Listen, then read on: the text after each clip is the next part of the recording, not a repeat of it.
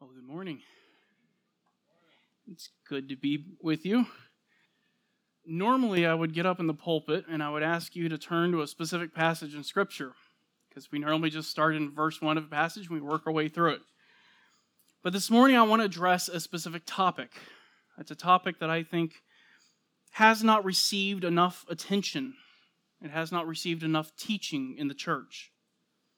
This morning's message is entitled Grasping Your Emotions. The topic of emotions is a vital topic. It's one that we need to understand. Because churches do not teach about emotions.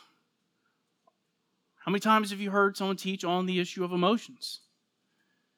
And Christians are left looking to the secular world to try to explain the emotions that they experience. And the world has offered a whole bunch of different views on what emotions are, how do they work, and what role they should play in your life. Some said that emotions are forces which you simply cannot control. They're external forces that there's really nothing you can do about them. You just have to mitigate or, you know, manage them, making the Christian nothing more than a victim of their emotions. The best you could hope to do with your emotions, according to them, is just merely mitigate the effect. Others have said that the soul, that would be the immaterial part of you, the spirit, is divided in two. And part of your soul is for rational thinking, and part of your soul is for your emotions and your feelings. And these two are contrary to one another. Reason and emotion thought and feeling, they're counterproductive. If you're going to be emotional, you can't be rational. And if you're going to be rational, you can't be emotional. According to them, emotion hinders your ability to think rationally. And therefore, emotions should be diminished, ignored, or just completely abandoned altogether. And when Christians adopt the view that emotions are contrary to logic, that emotions are contrary to reason and thus should be mitigated and removed, they enter into a cold, lifeless, intellectual walk with God. They view God and it produces no emotional response whatsoever. If your view of God does not elicit some kind of emotional response, you probably have a wrong view of God. On the other side of the spectrum, there are those who advocate allowing your emotions to practically rule every single decision and every aspect of their life. They make decisions, but they don't make their decisions based on sound reasoning, on logic. They go to prayer and they start asking God for things, and they expect the answer to come in a mystical form. God's going to give me a feeling about this. If He wants me to do it, He'll make me feel good about it. They wait for some emotion or sensation. They chase after an emotional experience rather than chasing after Christ. And they only end up on an emotional roller coaster with little hope of finding any peace or emotional stability. And they lose all hope. All of these views are wrong. This is not how the Bible describes your emotions we need to have a biblical understanding of our emotions. We need to hear what God has to say, what our Creator has to say about our emotions. And in this sermon and in next week, we will be looking at what the Bible has to say about this topic. And this morning, we're just going to be going to Scripture to find answers to one simple question What are emotions? I want to give you a biblical foundation of emotions. I've entitled this sermon Grasping Your Emotions. Today, that means grasping intellectually. What are we talking about when we say emotions? Now, I've been calling this a sermon. The reality is, this is going to be a little bit of a lecture because I'm going to be teaching and trying to convince you of a truth. And then there's going to be some exhortation in there as well. So it's going to be a, a mixture of a lecture and a sermon. So, as Abner Chou said, it's a lerman. But I do encourage you, please open up your Bible, follow along with me. It's a lot more interesting if you have your Bible in front of you and you're following along. Let's begin with our first answer to the question What are emotions? First answer Emotions are spiritually derived. Spiritually derived. That is to say, our emotions do not come from our physical body. Emotions are given to us from God and they originate from the immaterial part of you. They originate from your spirit. And if we want to understand this, we need to start by first understanding our nature. And in order to do that, we have to go to the beginning because God made us and He gave us emotions. And in fact, every aspect of your human experience, other than sin, was given to you by your Creator. So, to understand emotions, we need to start first by understanding what the Bible says about your creation, how you were made. Let's begin where Scripture begins. Go over to Genesis chapter 1. I don't need to give you a lot of context in Genesis 1. You know the story. This is the story of creation. But in verses 26 and 27, God says something that is very interesting and it's relevant to our discussion. Genesis chapter 1, verse 26. Then God said, Let us make man in our image, according to our likeness, and let them rule over the fish of the sea, and over the birds of the sky, and over the cattle, and over all the earth, and over every creeping thing that creeps on the earth. Now God created man in his own image.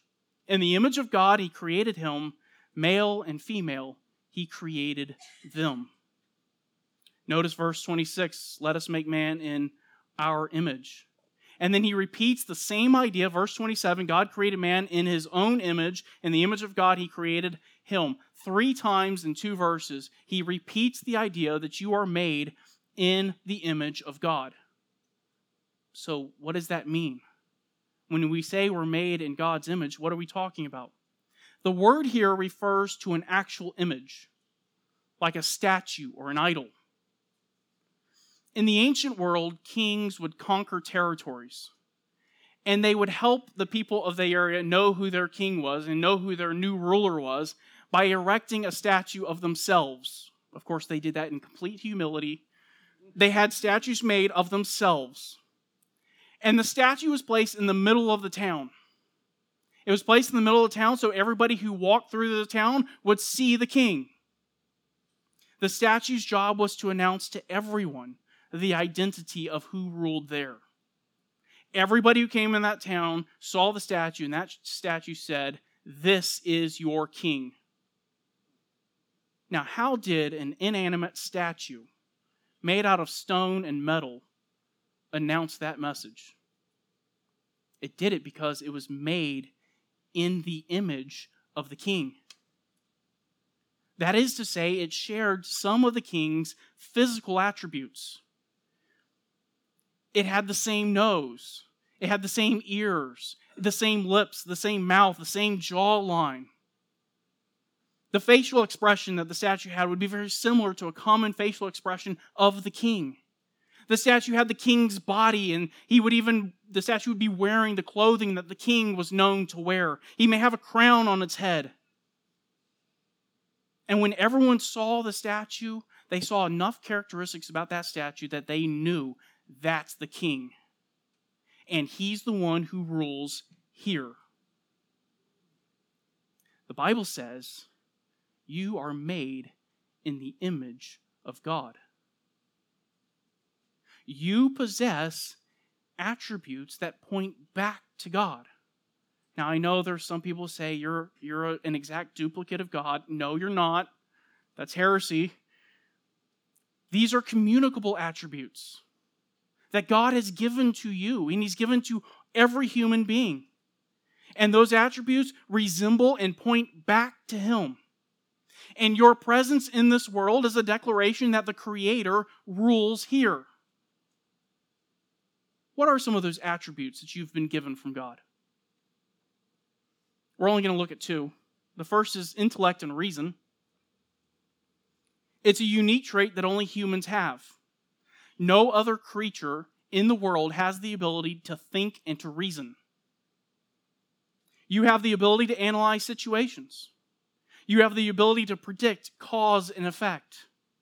You have the ability to determine various possible results of any given action before they occur because you can think through things. Animals don't have this. Peter in 2 Peter 2, verse 12, he's talking about false teachers. And he says they are like unreasoning animals. Jude repeats the same idea in Jude 10. He says of the false teachers, But these men revile the things which they do not understand and things which they know by instinct, like unreasoning animals. They know them by instinct. Instinct is divine programming, it's the code that they follow. And they're coded to behave in certain ways, and they cannot behave outside of that coding. If you would like a good example of that, think about a deer. A deer is walking through the forest. He hears something rustle. He stops. He looks. It's a rabbit. He keeps on walking. He hears another noise. He stops. He looks. It's a mountain lion. What does the deer do? He either stands there for a minute hoping the lion doesn't see him or he takes off running. Take the same deer, put him in the middle of a highway. And your headlights hit the deer. What does he do? He stops right where he is and he doesn't move. His programming tells him you wait until you can figure out what it is before you move. He doesn't have Ford F 150s in his programming. He doesn't have the ability to reason and to think through the problem. You do. You have the ability to think rationally. You are made in the image of God, and He has given you the ability to think. And God doesn't want you to neglect that gift to follow your feelings. He's not pleased when Christians shut off their brains and follow the whims of every feeling and every emotion. Why is it over and over and over again the Bible calls you to think? Focus on your mind. God made you in His image, and part of that means you have the ability to think rationally. And He expects us to do that. But that also means you have emotions. You have emotions because God has emotions. So, what emotions does God have? We can just work backwards. If you're made in the image of God and your emotions come from Him, well, what emotions do you experience in life? Love, anger, joy, sorrow, jealousy, hatred, fear, gladness. You guys experience all these emotions? You experience them because you are made in the image of God, and God has all of these emotions. Now, to be sure, none of his emotions are mixed with sin like ours are. But Scripture indicates that God experiences all of these emotions, just like you. Turn over to Psalm 5. Now, typically, if you talk about the emotions God feels, people like to run to love. And I'm not going to do that this morning because, well, you already know that the Bible says God is love, and I don't need to repeat that to you. But in Psalm 5, he focuses on, on an emotion that people don't like to attribute to God. It's God's emotion of, of uh, excuse me, of hatred. God has hatred. Psalm 5, verse 5 the boastful shall not stand before your eyes. You hate all who do iniquity. God experiences hate. He hates those who practice iniquity. He hates those who live in sin. If you want more description of that, turn over to Proverbs 6. Proverbs 6, 6 gives us a longer list and a little bit more detail on what he means by what he hates. Proverbs 6, verse 16. There are six things which the Lord hates. Yes, seven which are an abomination to him haughty eyes, a lying tongue, and hands that shed innocent blood, a heart that devises wicked plans, feet that run rapidly to evil, a false witness who utters lies, and one who spreads strife among brothers. Let me just apply that for a moment. If that describes your life, if any one of those describe your life, if you utter lies, if you devise evil plans, if that's what you do, if that's how you live, God hates it. And according to Psalm 5, God hates you for doing it. This is not a sinful hatred. God is perfectly holy. This hatred is the result of his holiness. Because he is perfectly holy, because he is perfectly good, he must necessarily hate everything that is evil sin brings out God's hatred and it incurs his anger. Turn over to 2 Kings, 2 Kings 13. Here we learn about the king of Israel. Israel here is a reference to the northern kingdom. After Israel had divided, there was a northern and a southern kingdom. The Israel spoken of here, the king is the king of the northern kingdom. His name is Jehoaz. And Jehoaz was known for his profligate and sinful lifestyle. It's the very kind of lifestyle we just read about that God hates. That one. And not only did Jehoaz sin, but he led other people into sin.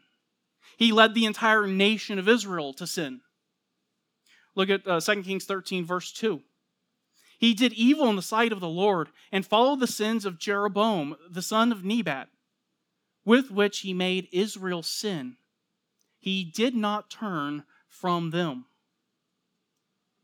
This king led the entire nation into sin. And the entire nation followed him into the sin. And God sees the sin and it incurs his anger. Verse 3 So the anger of the Lord was kindled against Israel. Yes, God experiences the emotion of anger. Like all of us experience the emotion of anger. The difference between God's anger and our anger is his anger is always righteous. Ours, honestly, is seldom righteous. God never loses control. He never lashes out in an emotional rage or fit. His emotions are always experienced and expressed with perfect control and with perfect holiness. But he does experience the emotion. And he made you in his image, and he gave you the ability to experience that emotion as well. And this is a very, very important point that you need to consider. God experienced emotion in eternity past, long before he created the physical universe, long before he created man. God experienced emotion. Why do you need to consider that? Because modern psychology says your emotions, some in modern psychology say that your emotions are the result of nothing more than chemical processes in your brain. That when the chemical levels in your brain change, that's why you experience emotion, and that's the only reason you experience emotion. Yeah. According to the experts, the only reason you can experience emotion is because you have a physical body with a physical brain. And outside of your physicality, you could not experience emotion according to modern psychology. Now let's connect those two. Does that fit with what we just learned about God? God in eternity past experienced emotion. If a physical body is required for you to experience emotion, how did God experience emotion before he created anything? Because God is not physical. God is a spirit. John 4:24, Jesus said, "God is spirit." Spirits are defined as immaterial, non-physical beings. Spirits don't have bodies. They don't have physical brains. They don't have chemicals in their physical brains because, well, they're not physical. And we know this when Jesus was resurrected. Remember, all the disciples saw him but Thomas? And Thomas doubted whether it was true, and he said, I will not believe unless I see him and I touch his hand and touch his side. And Jesus appears to him, Luke 24 39. And he said to Thomas, See my hands and my feet, that it is I myself. Touch me and see, for spirit does not have flesh and bones, as you see that I have if modern psychology is correct and emotions are nothing more than your physical body, then God could not have experienced emotions and the Bible must be wrong. But the Bible isn't wrong. God experienced emotions when He is a spirit. His emotions are experienced and manifested through His immaterial being, through the Spirit. You are made in the image of God your emotions are like His. Therefore, your emotions are derived from your spiritual being. they stem from your spirit. And I can give you a logical argument for this if you would like. Consider on the day that you die, regardless of what es- eschatology you hold to, the day that you die, if Jesus has not returned, your body will go where? Dust. Your spirit, your immaterial part, will go where? Heaven. Okay. While you're in heaven without your physical body, will you be able to experience joy? Of course. Will you be able to think in heaven without a physical brain? Of course. These are things that are not done through your body necessarily, they are done through the Spirit. And your spirit animates your body. You physically experience emotions. If you've had deep emotions, you felt them physically. And you experience that because that's the spirit affecting the physical body. How that happens, we don't know. The Bible doesn't tell us. Every emotion comes with a physical experience. You know what we call the physical experience? A feeling. It's your physical experience of an emotion. And this is actually a problem because we so closely associate our our emo, uh, excuse me, our feelings with emotion that it's hard for us to disconnect the two. But emotion and feeling are not the same thing. Emotion is what happens in your soul and your spirit, and the feeling is the manifestation of that physically. Your spirit interacts with your body. Uh, when you get nervous, your palms get sweaty, you, you get a knot in your stomach, you can feel it. When a person is scared or fearful, their heart rate speeds up. They start breathing faster. Their palms get sweaty. These are all physical manifestations of that one emotion.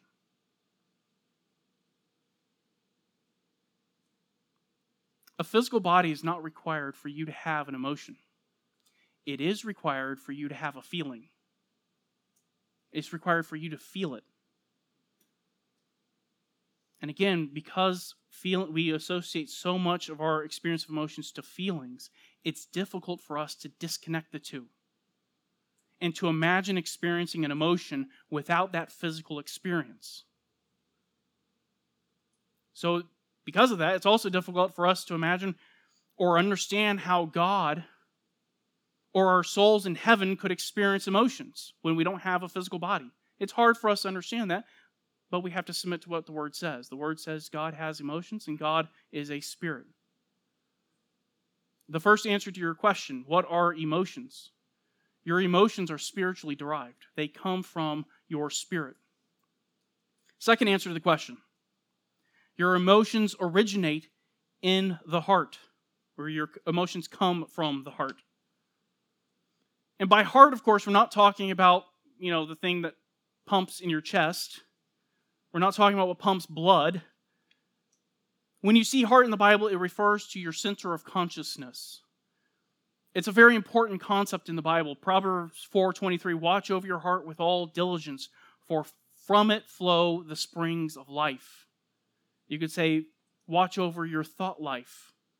The heart refers to the inner man the inner life, the part of your life that no one knows about but you and God. Peter in 1 Peter 3 4 says the heart is the hidden person. Who are you on the inside? The heart is the you that no one sees. It's the you that only you and God know about. This is where your thinking and reasoning occurs. You think and you reason in your soul in the part that's called the heart. Turn over to Luke 5. Jesus reveals this here in Luke 5. Remember the story of the man they lowered through the roof? The man's lying on a bed, on a bed, he's paralyzed, and his friends can't get to Jesus, so they drop him down through the roof. And Jesus tells this man that his sins have been forgiven. And the Pharisees start thinking to themselves. And what are their thoughts? Luke 5:21.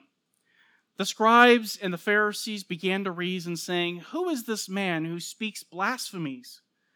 Who can forgive sins but God alone? How do we know this was something they asked to themselves?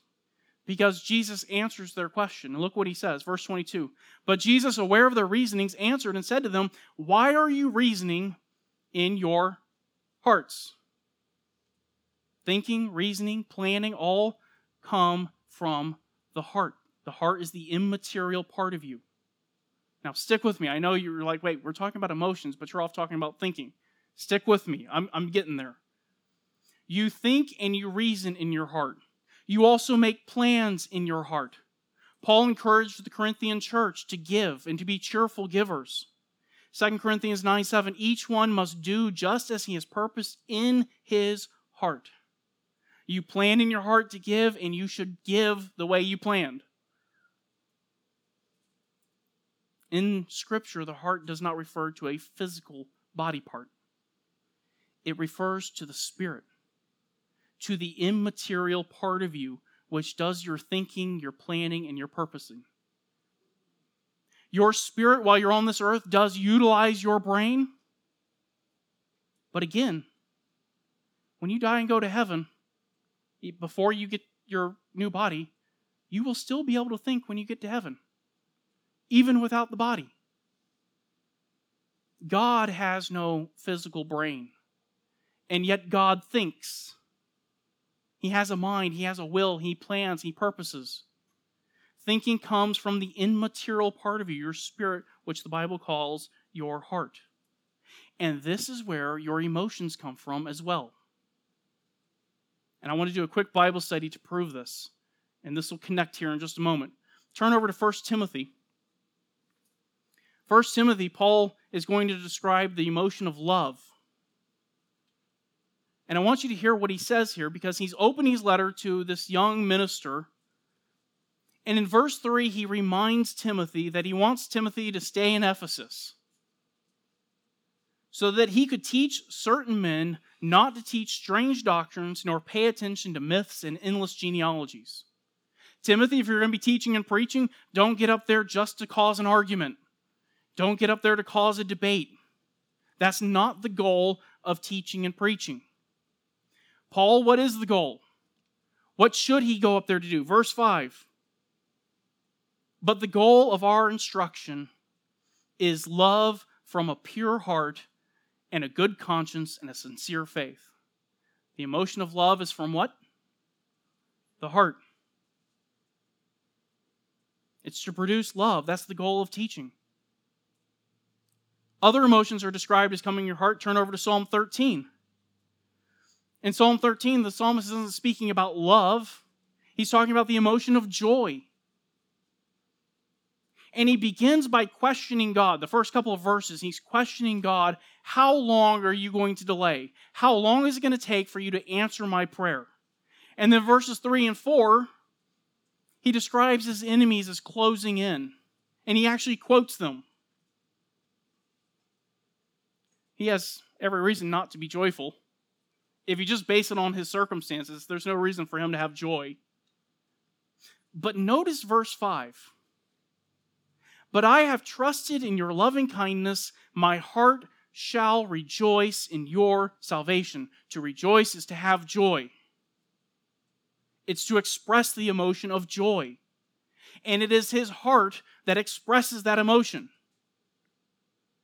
It is his immaterial being, his spirit or his soul, that has that emotion. Other emotions like gladness. Exodus 4 14. God tells Moses, Your brother Aaron's coming to you.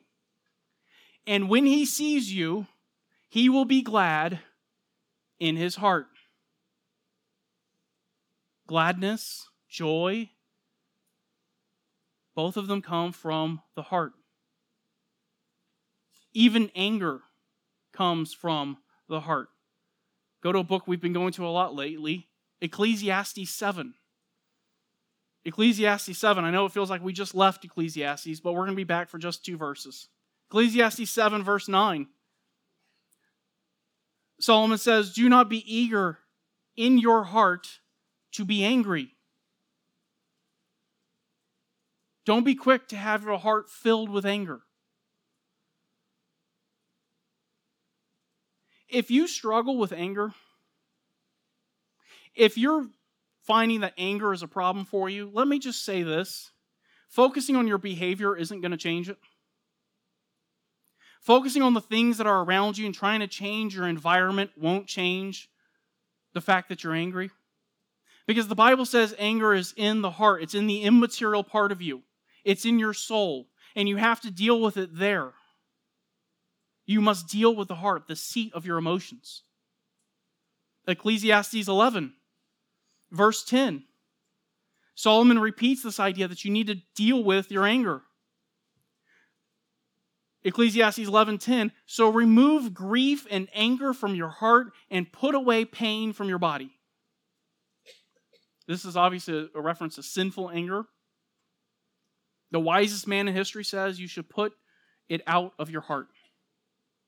Get rid of it. Don't let it stick around. Let's look at one more emotion here in the heart. Isaiah 35. Isaiah 35. This is the emotion of anxiety or worry. It's the fear of what might happen. And God is telling his people about a future restoration. What's going to happen in the future? And he wants to encourage them not to be anxious. Isaiah 35, verse 4 Say to those with an anxious heart, Take courage, fear not. Tell those who are anxious and who are worrying in their heart, Don't worry, don't be fearful. You know what's interesting about that statement? That restoration still hasn't come. What they were facing after this statement is judgment. Judgment would come before the restoration. And yet God tells them, don't be anxious. That means they can not be anxious in the midst of some of the worst circumstances their anxiety is not caused by their circumstances, by the events around them. If you judge it based on the events around them, they had every reason to be anxious. But anxiety and worry has nothing to do with the world around you. It comes from your heart, your immaterial part, your spirit. Emotions, whether they're good, like love and gladness, or they're negative, like anxiety, they don't come from outside of you. They come from the inside, they come from your heart. They are spiritually derived. This brings us to our third answer to the question What are emotions? Your emotions are formed from thinking and beliefs. Your emotions are formed from thinking and beliefs. Like I've said, your emotions are not external forces that are beyond your control. Oftentimes it feels that way, doesn't it? I can't control how I'm feeling. Your emotions, by and large, are dependent upon what you think and what you believe. And that is why God told Israel not to be anxious. The emotion was not formed because of the world around them. The emotion of anxiety was formed because of what they were thinking and believing. Let me explain it a different way, and then we'll go to Scripture. Your mind is constantly evaluating, your heart is constantly evaluating the world around you. It's constantly evaluating your circumstances, and it does it in microseconds. And it uses the knowledge and the beliefs that you currently have to make an assessment of your situation. And based on that assessment, it determines whether your circumstances are good or bad. And based on that assessment, your heart, your spirit produces an emotion. That emotion then is manifested in a feeling in your physical body. Let me give you a scenario. Little girl, six years old, she's on the playground. And God knows there's a really poisonous snake about one foot away from her but she has no idea that the snake is there. And so she plays without fear. She has no worry, she has no concern. She has no concern about the snake because she has no knowledge of the snake. And her emotions are consistent with what she knows and what she believes. But the moment she sees the snake, her heart evaluates her situation. And she determines this is bad. That's a snake. I'm in trouble. And based off her own frailty, she recognizes that snake can hurt her. And immediately her heart says this is a bad situation and it produces an emotion. This time it produces the emotion of fear. That fear then produces physical effects in her body. Her heart starts beating faster, her breathing speeds up, her palms start sweating, she might start shaking because her body is now pumping adrenaline so she has the energy to flee. All because she gained new information. Her thinking changed. It went from I'm safe to I'm not safe anymore.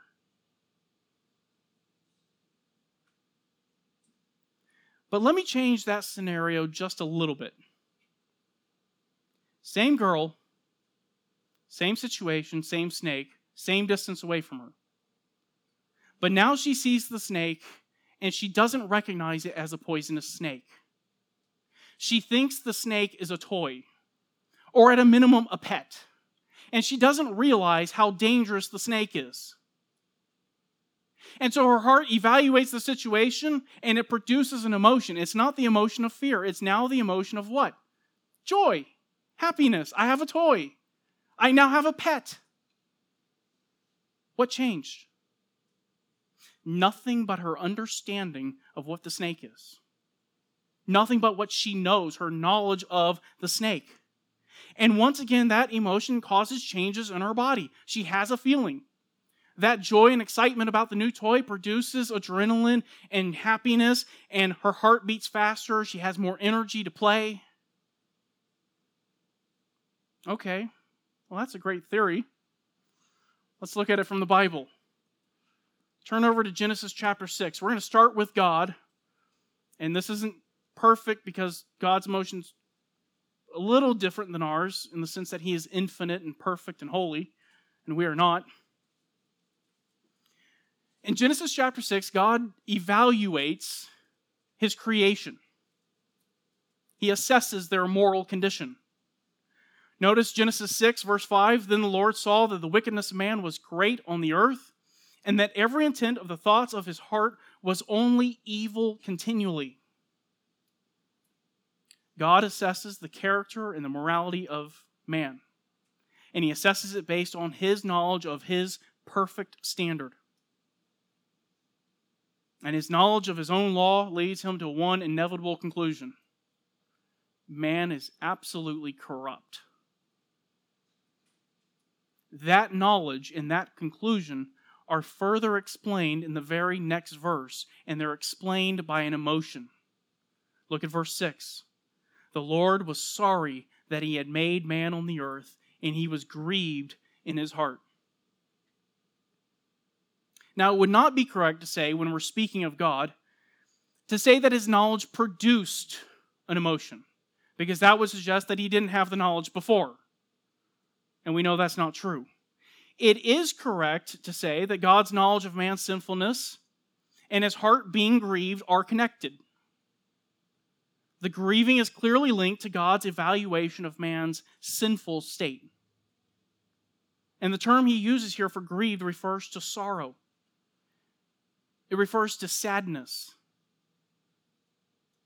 We can see this in a human. We'll look at the perfect human, Jesus. Matthew 9. If you want to turn there, Matthew 9, starting in verse 35. Jesus experienced emotions as a man. And he experienced them in the same way that you and I do, only he did it without sin. Matthew 9 will be starting in verse 35.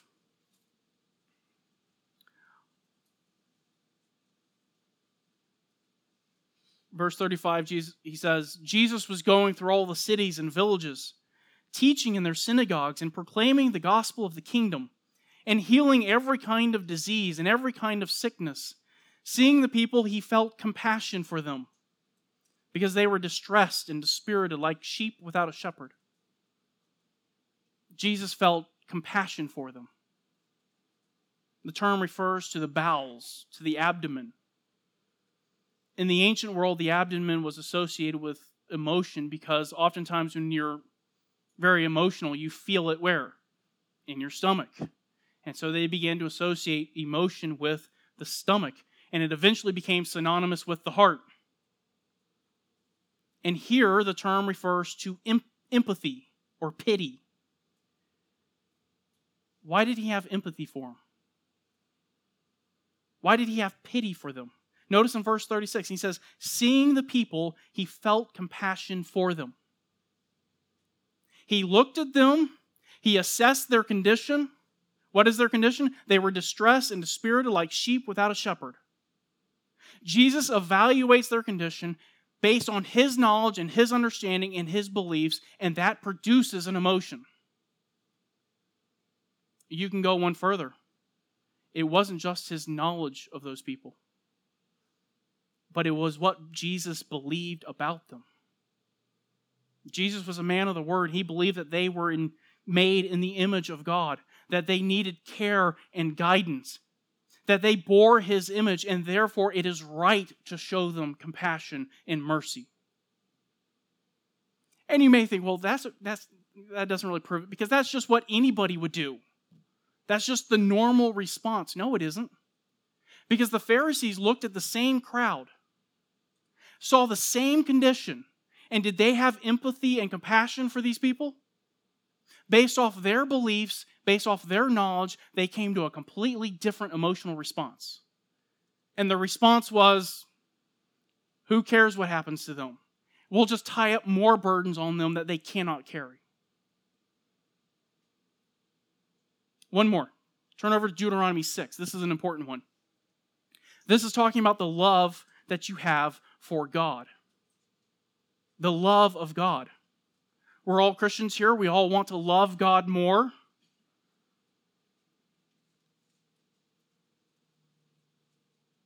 And you often hear people say, well, love isn't an emotion. No, that's not true. Love is an emotion. It's just most of the time when people deny it as an emotion. What they're really saying is love is not just a feeling, and that is true. True love is not some feeling that washes over you. You know, in the movies, the two lock eyes and sparks fly, and it's love at the first sight, and it's just something that kind of sweeps over you. That's not the biblical picture of love. In the Bible, the emotion of love stems from a knowledge of the person. It's not blind emotionalism. And this is especially true when we're talking about your love for God. Deuteronomy 6, verse 5, we find one of the most well known statements in Scripture. You shall love the Lord your God with all of your heart and with all of your soul and with all of your might. And you say, Well, yeah, I'd love to do that. How do I do that? What's the secret to having this experience of this emotion? He answers the question in the next three verses. Deuteronomy 6, verse 6. These words which I am commanding you today shall be on your heart. You shall teach them diligently to your sons, and shall talk of them when you sit in your house, and when you walk by the way, and when you lie down, and when you rise up. You shall bind them as a sign on your hand, and they shall be as frontals on your forehead. You shall write them on the doorposts of your house and on your gates.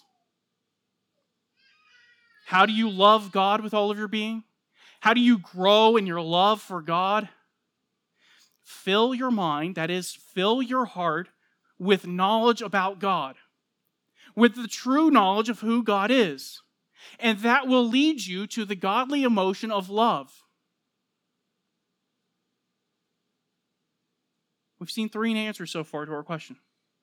What are emotions? Your emotions are spiritually derived. Your emotions come from the heart. Your emotions are formed from thinking and beliefs. Finally, the fourth answer, and this will be a quick one your emotions are relevant. Your emotions are relevant. Oftentimes in reform circles, especially, we have a tendency to become like the Stoics. And you hear people say silly things like feelings don't matter. It doesn't matter how you feel. And in some instances, that is true. It doesn't matter how you feel. If we're talking about obedience, it doesn't matter how you feel. But such broad statements lead people to the wrong conclusion. It makes people think that your emotions are irrelevant. You don't need to worry about them. You don't need to be concerned about them. That they have no part in your life. And they are relevant. They are extremely relevant and important to your life. How are they relevant? First, your emotions motivate behavior. Your emotions motivate behavior. The term emotion, I've been using it a whole bunch of times today, actually comes from a French word which means to stir up. Your emotions were given to you by God to motivate you to act on what you know. They're intended to get you to act not on the emotion, they're intended to get you to act on the truth of what God has said. What you know is the reason you act. The emotion provides the motivation to act, it provides the energy to act. In the example of the little girl finding the poisonous snake earlier, her fear motivated her to leave.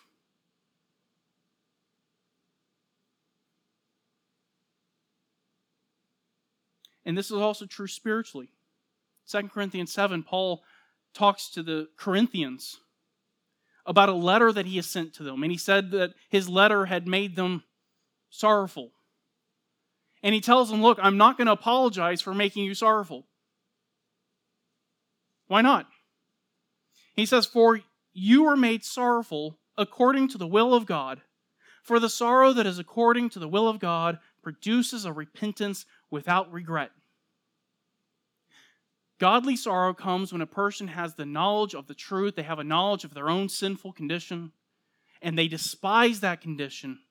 And that sorrow compels them to flee from their sin and to make the sacrifice necessary for true repentance. I would say your emotions there are very relevant. Second, your emotions are relevant because they reveal what you truly believe. People say that the eyes are the heart or the window to the soul. Emotions are the window to the soul. Have you ever told someone, look, hey, uh, I think we really need to go confront this person about some sin in their life? That's what the Bible tells us to do. And the person agrees with you. That is exactly what the Bible says. It says, go confront sin. But their response to you is more like, yes, but I don't feel like we should be confronting their sin. I just don't think it's very loving. I just want to be loving and just listen to what the person has to say. They don't realize it, but they just revealed what they truly believe. Because based on their emotions and their feelings, they are willing to ignore Scripture. If your emotions and feelings contradict Scripture, it's not because some outside force that is beyond your control disagrees with Scripture. Your emotions contradict Scripture because your emotions stem from your thoughts, your thinking, and your beliefs. And your emotions are pushing you away from Scripture because that's what you actually believe. And that is only further proven when you go and you act on how you feel rather than what God says. And this is the last reason that emotions are relevant. We've been talking about emotions this morning from the perspective of just how they function in us. But what I haven't gotten to and what I don't have time to get to this morning is that God commands you God commands you to experience certain emotions. And God commands you to avoid other emotions. And He will judge you based on how well you do that. And like I said, I wish I had time to cover that this morning. But that's what week two is for. Part two is next Sunday, and we'll cover that then. Let's go to the Lord in prayer.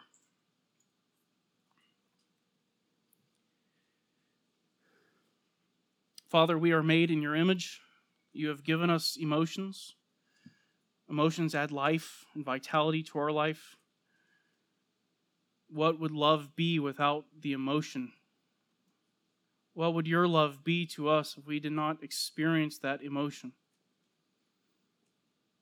Father, we just ask that you would help us to correct our thinking, to follow what your word says and let your word and that knowledge produce the kind of godly emotions that you would have for us. And we ask this in Christ's name. Amen.